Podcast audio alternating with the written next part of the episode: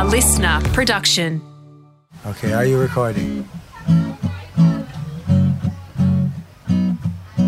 Legends, you are listening to episode 142 of the Howie Games, Part A. And oh boy, oh boy, it is cricket season, the best time of the year.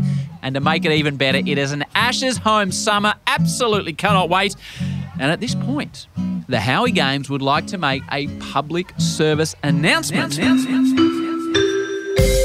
In celebration of the aforementioned Ashes, the Howie Games team, in conjunction with ourselves, are formally announcing right now that we will drop a full episode weekly for the next month, starting today. Each of these four episodes will revolve around cricket. Uh, I don't mind uh, sticking my neck out. I reckon this is brilliant.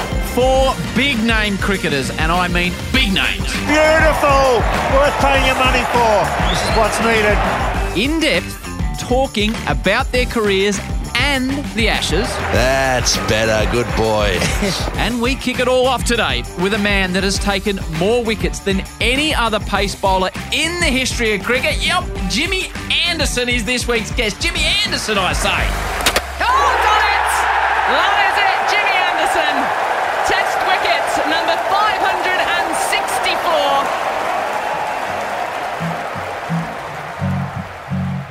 Prior to this Ashes season getting underway, Jimmy had taken 632 test wickets and played 166 tests, the most of any Englishman. Truly incredible numbers, and that's for a bowler. English fans quite rightly love Jimmy Anderson. I mean, love. So you search and try to find, but you don't know where to go. So many thoughts flood through your mind. You're confused and want to know mystery, what is to be. So much more than meets the eye. Listen to me, time is your key. You will find out by and by. Aussie fans, let's be honest here. We would love Jimmy to be playing for us. It might hurt you to say it, but we would love Jimmy Anderson to be Australian. Jimmy's story is one of perseverance, endless hours of practice honing his craft, a genuine love for the game, and a longevity previously unheard of for a world class quick. If you want to achieve success in your field, this is an episode for you. A word of warning, though. A word of warning for our Aussie audience. Okay, the warning. Before you listen, if you wish to go to the cricket this summer and get stuck into Jimmy over the fence and give it to him, you may want to turn this podcast off right now, and I mean right now, because by listening, you will become a big fan of Jimmy. You'll become a big fan of Jimmy because he's a lovely bloke. You may find yourself, heaven forbid, you may find yourself cheering for Jimmy Anderson this summer. I will be.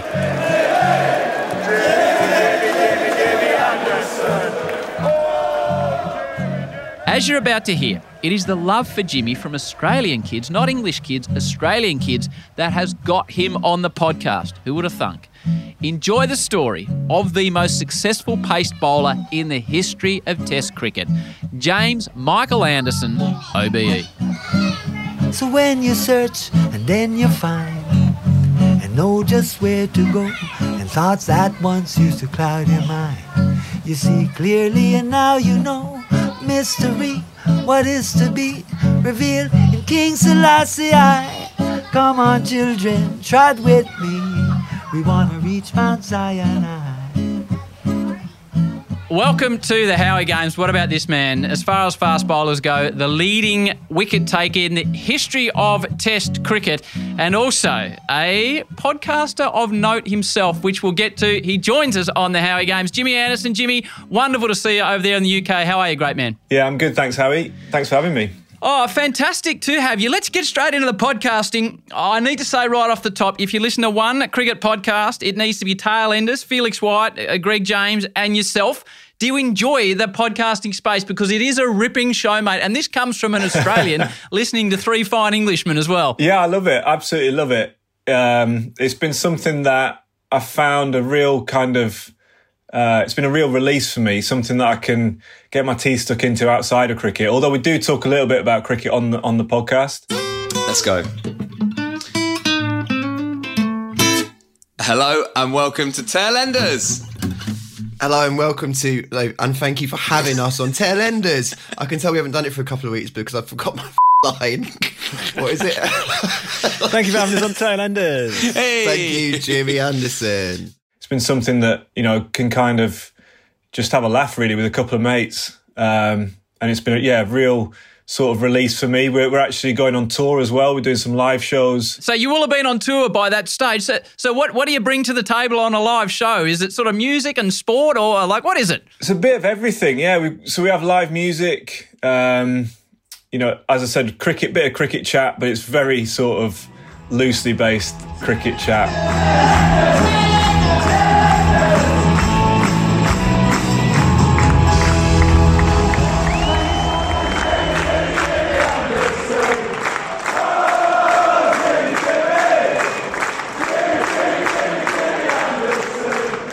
And then yeah, just a lot bit of fun. We have quizzes, trying a bit of audience participation, that sort of thing, and just have a laugh really. So is it a Freddie Flintoff style selling out um, Wembley style situation, or is it slightly smaller venues? Slightly smaller, um, but still like sort of between fifteen hundred and, and, and two thousand people. Uh, so it's still pretty, you know, really good venues uh, in the UK. So um, yeah, we're excited, and I think it's something that you know we've definitely got uh, bigger, bigger sort of sites in the future. We want to try and do a sort of world tour. Wow. Um, so hopefully Australia will be on that list, and um, you know we've, e- even some more unusual places which you wouldn't expect to. Uh, to to see cricket, um, you know, Brazil. We've definitely got on the cards. We've been Oh, talking to have. the w- women's cricket team in Brazil, so uh, they're keen to have us over. So yeah, it's uh, hopefully in the future, we'll, yeah, we'll, we'll we'll get around a bit. It's brilliant, isn't it? Because it, England, and from my experience in living there and, and, and a lot of friends still there, it- it is a place where this type of thing, this live show, it sort of started with comedians really taking it out to big audience. And now, you know, Freddie's done that type of thing and you're doing that type of thing. It's something that English fans really embrace, that live discussion, podcast, show, entertainment style situation. It's brilliant. Yeah, it really is. I mean, it- it's been something that certainly uh, in cricketing circles, I've seen a lot of people do. A lot of ex-players do it. They, they go on tour. Just even if it's just two people on stage having a conversation, people seem to to love that. So um, yeah, for us, it's a little bit different than just two two people having a conversation. There's a bit more to it. There's there's m- more things going on, uh, more stupid stuff. Um, trying to have a bit more fun with it, but yeah, it's uh, it's amazing how well that that goes over here. And how do you go? I can appreciate it when the show comes on after you've just, you know, knocked over India and got Kohli again and you got fifer. But, but what happens when they get you on and you say you're in India and you've you've done your 25 overs and Jay Anderson rarely none for 126? How, how do you go in that situation when it's been a long day at the office? Um, I think it's, as I said, it's a good release, like just to get away from it. I know I've got to talk about the, the game a little bit, um, but generally c- can kind of. It, it, I find it a little bit. It can be cathartic at times as well when you actually, um, because I'm chatting to two mates, you can kind of be really open and honest about your your feelings about the game and how the games have gone, even if it's not gone so well. You can kind of just open up and and talk through it, and it can be can be really good to do that. So um, I find it useful in, in more ways than one, uh, and and something as I said, it's just I find it really enjoyable and um, something that I've definitely got more into as as you know the more we've done it. Well, hopefully this is enjoyable and cathartic for you as well. we can go down that path.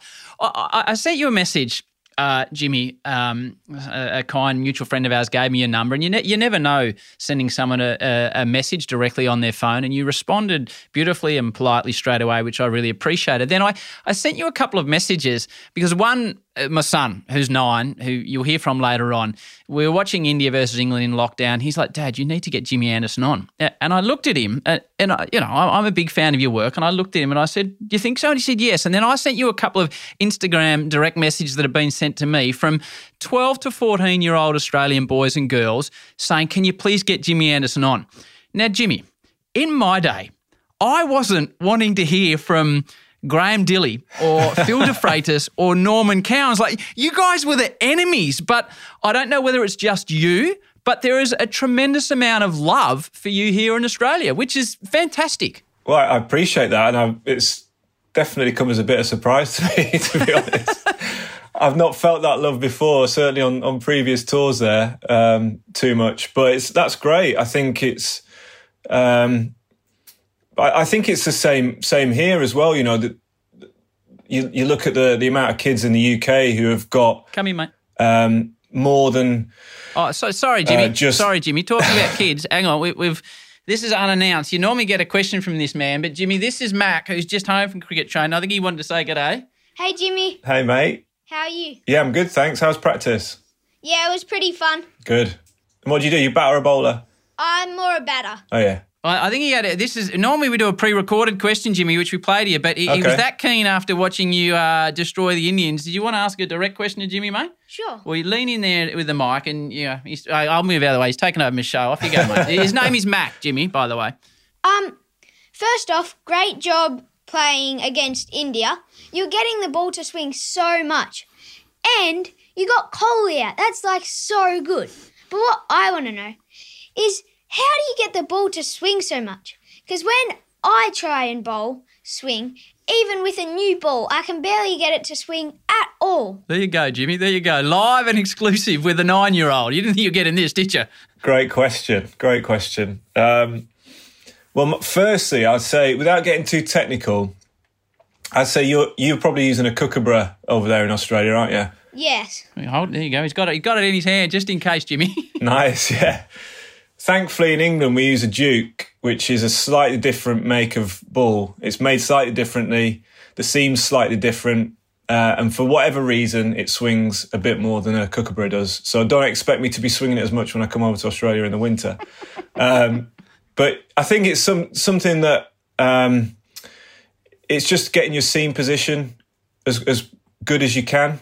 Um, that's how I swing it as much as I do, is getting the seam position, coming out consistently out of your hand um, in the right in the right direction, really. And it's just all that. Unfortunately, that just takes a lot of practice. There's no real secret to that to that um, sort of ability. It's just trying to practice as much as you can. Thank you. No worries. Mackie, I was talking to Jimmy. I was explaining to him about how a lot of guys and girls your age love him. And when I was growing up, um, we didn't really like the English cricketers because we wanted them to get beaten. Why? Why do you like watching Jimmy in action? Um, you're just a very interesting player to watch, and I love when you get wickets by swinging the ball. There you go, Jim. Nice. Love it. All right, mate. We'll let you ya. go. There Bye. you go. Nice to meet you, mate. Take care. Unannounced, Jimmy. As I say, normally we sort of get a pre-recorded, but he, he was that keen. He said, "If I come home from cricket training, can I can I chat with Jimmy?" So that, that mate, that's exactly what we're talking about. That uh, and and, and you you got interrupted there, but whether it's a generational thing or the kids see so much more of you because when I was growing up, we would see you in Australia, but we, we can't see you playing against India or the West Indies or whatever. Whether it's more accessible, I don't know. But the the, the, the general youngsters here, they're talking about Jimmy Anderson and Joe Root as well. Yeah, I think it is. It might be that accessibility thing. You know, even if you, if you don't get it on TV, there's you, so many highlights and clips on on social media that you can get hold of. Um, and obviously, I didn't have that in my day. I'm sure you didn't either. So No. you know, we just we just watch the series that, that is in front of us and, and what we can. So you don't really get to to know the players that well. You just sort of see them for a few weeks on a in a series, and then that's pretty much it. Whereas now you get much more, I think, behind the uh, you know, you see a, a lot more cricket for for a start, but you also see a lot more of, of the the people themselves, the players themselves. I think you get a lot more uh, insight into them and their personalities, and I think that's why um, you know there is that more more more of a broad uh, sort of respect, I guess, uh, for for players around the world. Well, thank you very much for answering this question. Yet further to that point, if I'd gone to school at his age in grade four and said to my mates, my favourite cricketer is Devon Malcolm, I'm not getting let into school, Jimmy, No. with the, with the Australian. and, I'm sure, who who were you when you were growing up as a youngster, like Mako's age, nine or ten? Who was um who were your cricket heroes, or were they football heroes? Well, I had a I had a, a lot of um, sports people that I admired when I was a as a kid. Um, I was a massive tennis fan. I loved you? playing tennis, and I, I I was desperate to be Boris Becker. Uh, as a kid, I was doing the diving volleys in the in the front room with a soft tennis ball. driving my mum and dad crazy. Um, so yeah, that that era of tennis, Steffi Graf as well. Those two were just um, incredible. And obviously, Wimbledon's the one um, tournament we get over here, or we did get over here. Obviously, you can get a lot more now, but but when I was growing up, that was the the main sort of tennis we'd see. So those two were the the big sort of inspirations and make making me want to play tennis. Um, from a cricketing point of view, uh, it was always difficult because England weren't very good in the nineties. So, um, you know, I still I, I love Darren Gough. Darren Gough was someone I, I really admired. Um, but obviously, when you know the, the, big series that we watched over here, Glenn McGrath was the the one for me. Sort of late nineties, watching him and Shane Warne together mm. um, was just incredible, and I found so inspirational. As much as I hated it at the time, being an Englishman, you know, you, you want obviously wanted us to do well, but um, just the way I, I just thought that they were obviously incredibly skillful, but so um, competitive and just, just yeah, you could see them inspiring their own team as well as people around them watching. Um, obviously, your bubble life hasn't been as large as some of your teammates that are playing IPL or, or white ball cricket now. But I spoke to Mitch Marsh on the show a couple of weeks ago, and, and he described how difficult he found bubble life and the fact you couldn't interact with people and you couldn't get out and enjoy yourself or, or take in the delights of the places you're touring. He was talking about the West Indies. How, how have you found this COVID style of cricket? Well, like for instance, you blokes had a test match cancelled at the last moment not too long ago. Yeah, yeah, it's been. Um it's been strange, um, but you know, I, I, might not need that interaction as much as most people. I'm quite happy with my my own company. Um, but we just we've just found ways around it. You know, we've like we had the the whole summer last year, um, basically locked down. Um, it, we were at either Southampton or Manchester, staying on the ground. Um, obviously, couldn't move around much. Um, so yeah, it's been it's been strange, um, and I can see why. You know, for me, it's I, I found it okay because I, w- with a test series, you, you're in for you know a few weeks and then you're out again, and you can sort of uh, relax a bit and switch off. But for the guys that play all formats, the guys that play the franchise cricket as well, with mm-hmm. all the quarantines that have been, you know, that have been necessary, um, I can see how that can um, take its toll on someone. So I think you know that's certainly um, something we tried to do, or England tried to do in the winter. Was uh, the last winter tour to India and Sri Lanka? We actually sort of rested people. Um, you know, gave them a couple of weeks break here and there. You know, the guys that play all formats. Um, so I can un- understand why that happens. Um, but yeah, fingers crossed. Now we're we're through the worst of it. I know there's still um, you know the situation's not great in Australia currently, but um, you know hopefully in the in the coming months that can get a lot better. I really want to have a chat with you, Jimmy, about about longevity and performance and, and, the skills required and the and the mental and physical strength to continue to play for the period you have been. But take me right back to the start. You, you talked about tennis. Was cricket always a passion as a kid? You, you, you grow up where you are, sort of around sort of Manchester and Lancashire way. It's it's a it's a passionate area for cricket, I guess, in many ways. Yeah, it is. Uh, cricket cricket has always been a passion, um, but I've just been sport has, has just been a, a passion really. Um, as I said, tennis, football, um, as you know, was right at the top of the list for me as well.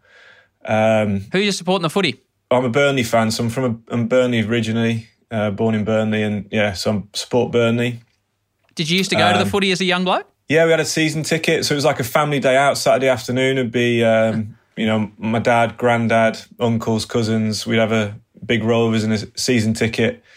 Uh, get a get a pie at half time. Be the, the treat for the week.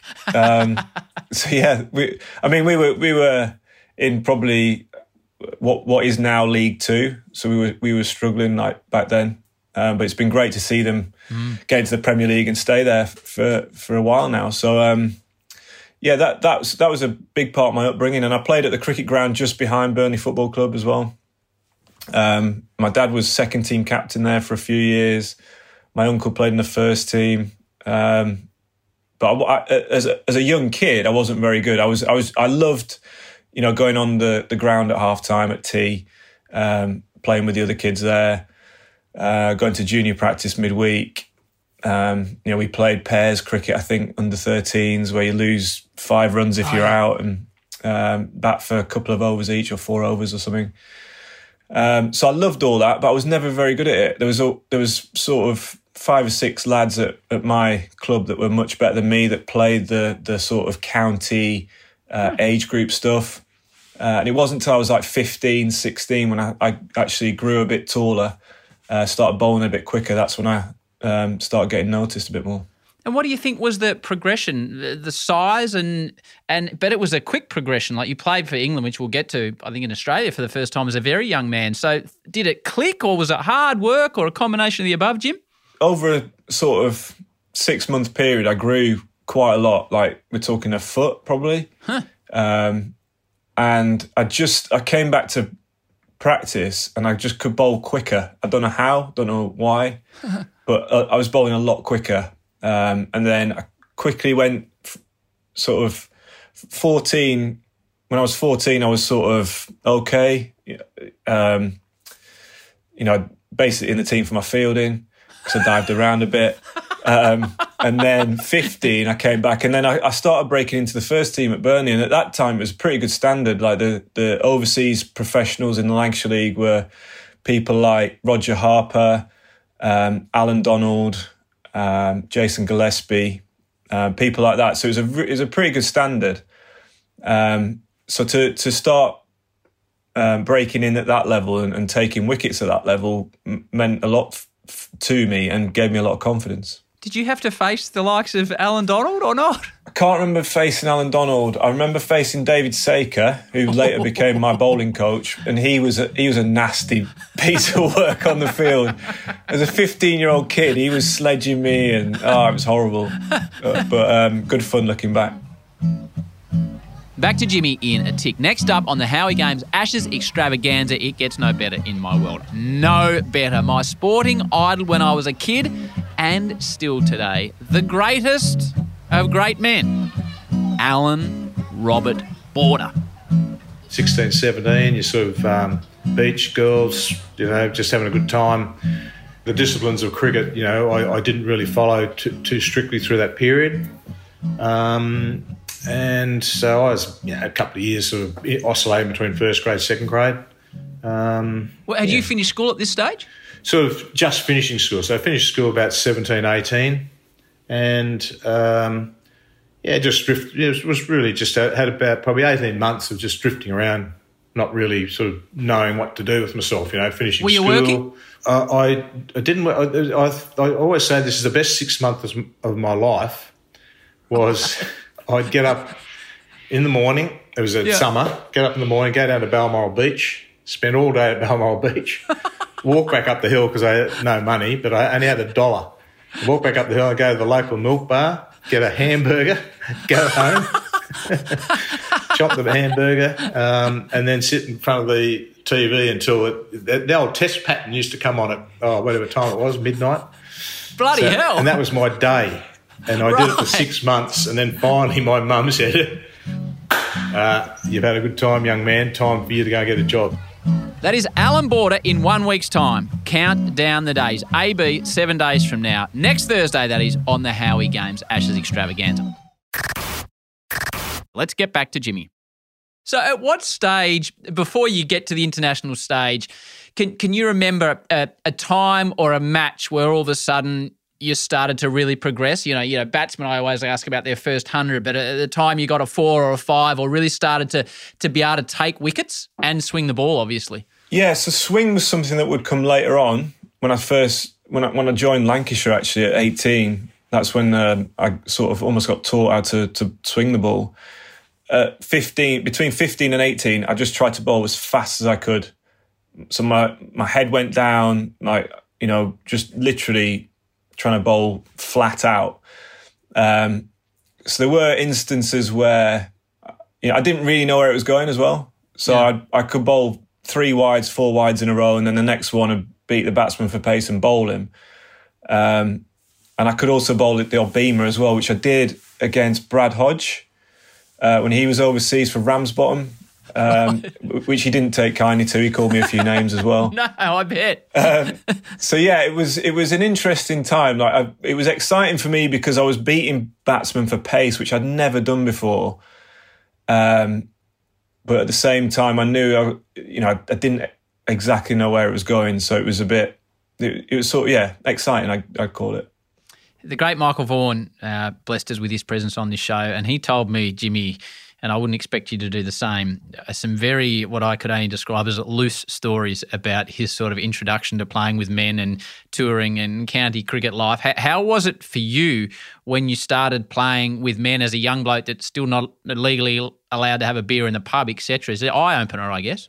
Yeah, definitely. It was an eye opener. Um, but I think it was something that I really enjoyed and really kind of appreciated. And it definitely helped me.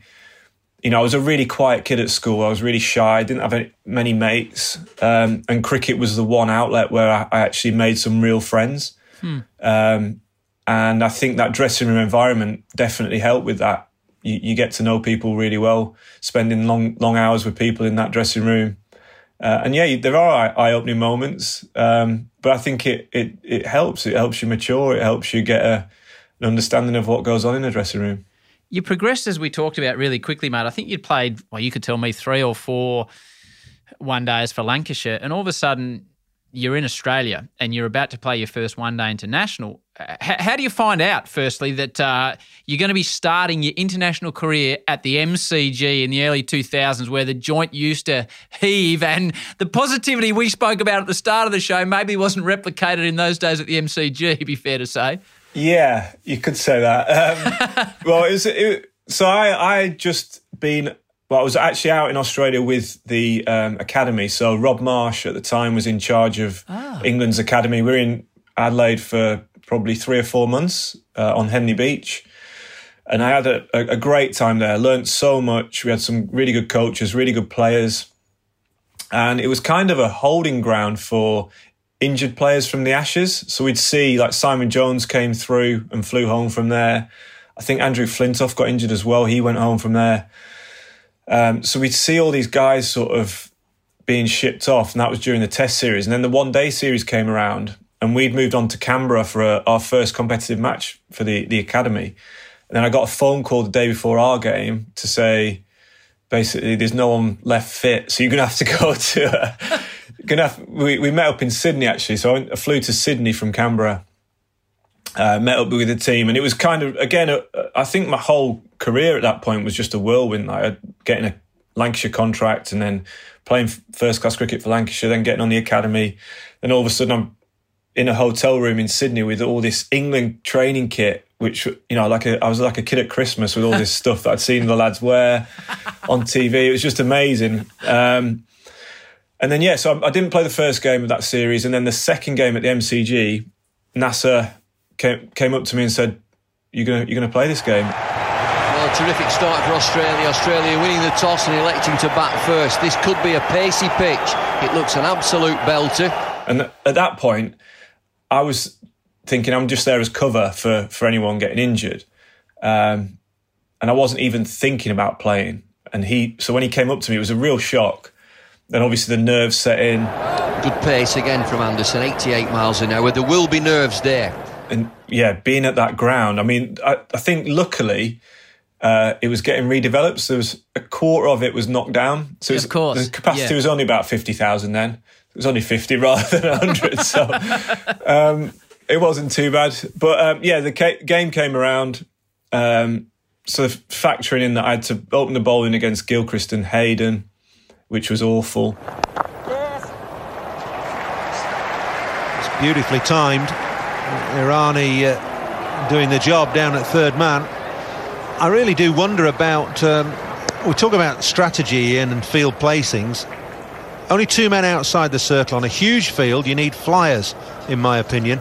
And England have got Blackwell and Irani as your two men outside the circle. Gilchrist in on the act, four more. 18 off the over. It'll be time for a rest, I think, for Jimmy Anderson. It's 69 for one, Australia. Um, had to then field on the boundary without a name on my shirt in front of Bay 13. Oh, you didn't have a name. That, that, that's how late you came to the. Not a name on your shirt. Didn't have a name on my shirt, no. Because I don't think they were expecting me to play either. No, take take me back a step. Sorry, I. I, I'm so interested in these type of stories. So uh, I know, no, it, it's it's it's nearly 20 years ago, but you're at the top of your mark. Yeah. It's the MCG in summer. It's a one day international under lights. You haven't got a name on your back, and you've got you mentioned Gilchrist and Hayden, Yeah. and you got the white ball in your hand. Holy moly! Like, welcome to international cricket, Jimmy. Yeah, so it was it was a day night game, but we um, we bowled first, so it was mid afternoon. Um, well, yeah, it would have been just after lunch, wouldn't it? So it was hot. I remember being like really sweaty, trying to grip the ball, and the sweaty palms were making that difficult. So um, yeah, it was just it was kind of. I think my, in my head, I was like, because I wasn't expecting to be there. I just thought, let's just give this a good go and see what happens. Like, just then, like, try and enjoy it, try and bowl fast. Um, you know, it's it's. I, I was. I think Gilchrist was f- my first ball, and I just, you know, I just thought, let's, you know, he's he's amazing. So if he's going to play some good shots, then, um, just yeah, just try and bowl as fast as I could and, and enjoy it. Well, So as it turns out, there's a, there's a big positive and there's a big negative here because I, I had a look at it, Jimmy. Your first one day international, one for 46 off six overs, Australia win. So there's another positive, Jimmy. Your massive positive was your first wicket was Adam Gilchrist. There's a positive. The negative for England is that Gilly was on 124 at the time. Yeah. yeah. And, and also, it wasn't a great ball. It was a wide off volley that he dragged back onto the stumps. Didn't reflect the quality of the bowling. He's got some pace and he's got his wickets. Well, that's just what England needed. Maybe they needed it 20 overs ago, but they've got it now. And uh, for James Anderson, it's his first international scalp. The man he's got is Adam Gilchrist, who will now make his way back to uh, the players' area with a standing ovation. Well, it's, it was Adam Gil, first wicket, Adam Gilchrist. I mean, Yes. Yeah, he was on 124. Yeah, we lost by, I don't know what we lost by, but we got hammered. Um, the other thing that happened that game, Yep. so we were batting under lights and Brett Lee was steaming him. And the, back then we just used one ball, so it got really dark and, and dirty by the by the end. So I'm under lights, the MCG, with this dirty ball trying to face Brett Lee at 90 miles an hour. Um, and I was wearing, we used to have this short leg helmet. So I didn't even have a helmet at that point. so we had this sh- special short leg helmet that's got an extra like bar that comes under the chin to protect you. So I was wearing this stupid fielding helmet without a name on my back. I was just, yeah. But like I say, there's some positives in there. So it wasn't much longer, mate, you, till you made your Test cricket debut. And we, we're not obviously going to go through all uh, 166 Test matches that you've played. May 22nd, 2003 versus Zimbabwe at Lords. The great Mark Butcher, a man uh, I love, made 137. Five for 73 in your first Test match. And I read those figures and I thought, wow, that is unbelievable. How nervous were you? Because the other thing I noted, your first over went for 17. Yeah, it did. Yeah. Um, so my my first over um, is since then Nasser Hussain, who was captain at the time, has apologised for this because he he I bowled that first over without a fine leg. Oh, Um, so that's just kept, unusual. kept getting um, clipped down to fine leg for four. Um, once he put a fine leg in, it, things got better. So uh, yeah, I was I was I was incredibly nervous then. Um, you know, again, still, I'd learnt a lot in the first. So I've been playing, played the World Cup, which was in the, the start of 2003. So I played a lot of white ball cricket. Yep.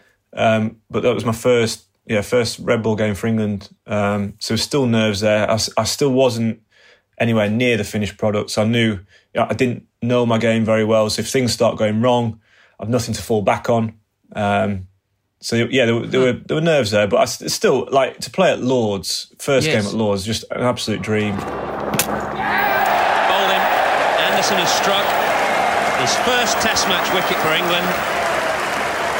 And the end of Mark Vermeulen. So tell me about that. As a kid growing up in England, yeah, I've had so many Australian cricketers on this show that that talk for for however long about that baggy green. You, you guys have got that beautiful dark blue with, with the with the lines on the cap. What, what does it mean to, to a young bloke to to wow? As you say, you're debuting at Lords. You, you can't get any better. Oh, what a jaffa. Heathreek was aiming to leg. That ball has swung back late and hit bang on middle. It's just a dream. Like you, I, I remember s- sitting in my spot, just staring at the cap that you've been given. Like I can't believe I'm holding it. It's just, uh, just amazing. Um, and I don't think the it, the cap definitely does have a, uh, you know, it, it, we don't have the the the baggy green. Like you know, Mm. it's it's. I feel like that. Uh, in Australia, much more passionate about that sort of thing. Yes. It's much more symbolic of of um, uh, of what you do. But there's there's still a lot of.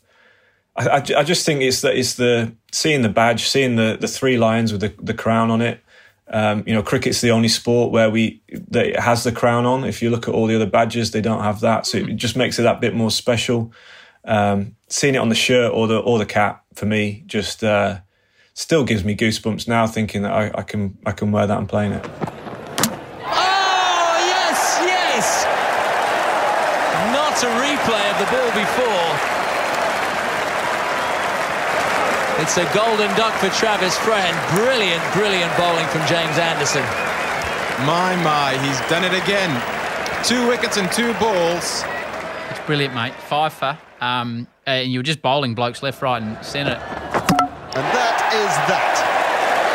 What a sight at the five wicket haul for James Anderson. He will receive the cuddle from everybody in sight because he is a star in the making. The other thing I noticed, Jimmy, some nice uh, tip work in there. you knew it was coming. You knew it was coming. There's some real sharp blonde sort of stuff in the hair. Yeah, that that was um, that was remnants of the the, the previous winter. I think um, being in Australia, that was just the, the thing to do. Everyone everyone by the beach had, had a few uh, a few highlights in there, a few tips in there. So uh, that was um, yeah, that just that stayed with me for a, for a little bit. Mate, how, how does life change when you start to progress um, and before you got to injury? And we'll talk about, uh, as a young fella, how you get through more difficult times in your career. But, you know, I read a story about um, the British Grand Prix. You can tell me this is true. And you had the opportunity to, to meet Michael Schumacher and they flew you to Silverstone in a, in a helicopter all of a sudden. Is it a true story? Yeah, true story. Yeah, um, we had the same sponsor at the time as as Ferrari. We had uh, Vodafone on our shirts, and they um, there was this sort of like day where it was just a day for them to get some, you know photo opportunities. We a couple of us went down. I think Alex Stewart and it might have been Varney um, went down to. We are in the pits at, at Silverstone playing cricket in the pits with Michael Schumacher, having a chat. You know, it was just absolutely surreal and not like like yeah, getting getting choppered in and choppered out was just uh, that was a real eye opener for me. Thinking, wow, this is this is some life. um, just for throwing a few balls down to to get smacked out of the park. How was Shuey? Um, he, he was the first person I ever interviewed, um, Jimmy, and it was a freaking disaster. I got to ask him two questions, and the first one he said, "Sorry, I don't understand your accent." So I asked him a second question, and he said, "I don't, still don't understand Oh, it," no. and that was the end of my two questions. So I hope you had. I can't say I did. Trying to no, he's a hard trying man. to get him to understand cricket. Where do you start with that? Trying to explain cricket to a German Formula One driver. Um, no, it was he was he was good actually. You know, he was he was nice. He was um, like I said, he played. He, he smacked a few balls around in the pits, and uh, he was good fun. Yeah. So along those lines, and I've chatted to well, his Lord and both of them now. and It, it was a different time, but the the the English press have a, an enormous ability to build up, build up, even more than we do, and, and pull down, pull down. H- how did you go with the build up, build up, build up, where you became really quickly a a, a very well known, famous face in England? And you, as you said, you're you're a shy bloke at school. How's the transition for you? Difficult, I guess. Yeah, I think um, the the hardest bit was the so like I, I I I briefly mentioned there about the start of my career. It was kind of a let's just see how this goes, enjoy it while it lasts. You know, I'm, I was 20 years old, um, didn't expect to be playing for England at that point. just you know I just felt lucky to be there. As you get uh, into your career and as you get more success, there becomes that expectation and that a little bit more profile, a bit bit more, um, you know, a bit more attention on you. And I think that maybe took its toll at, at some point. That you know, you you cut that that feeling of let's just enjoy it while I'm here turned into actually people are relying on me here to to take wickets every time I go out there, which are, you know can be a little bit can be too much at times, especially at 20, 21 years old. And then injury comes. Tell tell me about that. You know, it seems it's almost a, a, a passing rite for fast bowlers to get the stress fractures and, and back issues, and it came to you and and remodeling.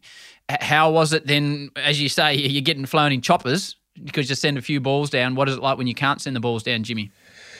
Yeah, that, that I found that tough. Um, you know, I've, I've had a bit of injury at the start. My like sort of 2004 injuries started creeping in little niggles, um, and because I was that, you know, I was that scared of someone taking my spot and doing well. I didn't tell anyone about it. So actually, my form dipped, and then I, I lost my spot in the team. Um, and then it was a couple of years later when I got my stress fracture. And I actually think that was probably a, a really good. Looking back, it was a really good thing for me. It allowed me to sort of um, just reset. I, I, you know, looking back, I didn't like where my action was going. I was doing work, trying to um, get more pace out of myself. So trying to bowl 90 miles an hour plus, um, which affected me, my ability to swing the ball. Um, it affected my accuracy. Um, so looking back, actually, that injury, having six months out of the game, allowing me to then go back to my old action, the one that I started with as a kid. Um, you know, looking back, that's really helped me and set me up uh, to to have a really good career. The phone call where you get dropped from the side is that devastation? Is that what am I going to do now, or is that right? This is just a hurdle on the journey. Um, I think it it's a hurdle. I definitely I think I, I, was fortunate in a way that I did have some su- success in that early stage of my career, that early sort of 12 to 18 months because the the I think the nagging doubt for any sports person is am I good enough to compete at this level? And because I'd had that success early I knew I could do it at that level. And it was just a case of trying to you know get through the injuries get my body in a good good enough place to to to do it more often uh, to get my action good enough and to to get that consistency um, and to and to be able to bowl when the ball's not swinging and when it's not uh, in favour of the bowler. So those things put together, I think, um, definitely definitely helped me in that in that period where I got injured.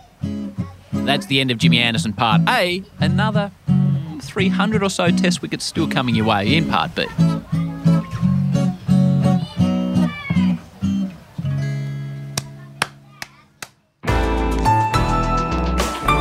Listener.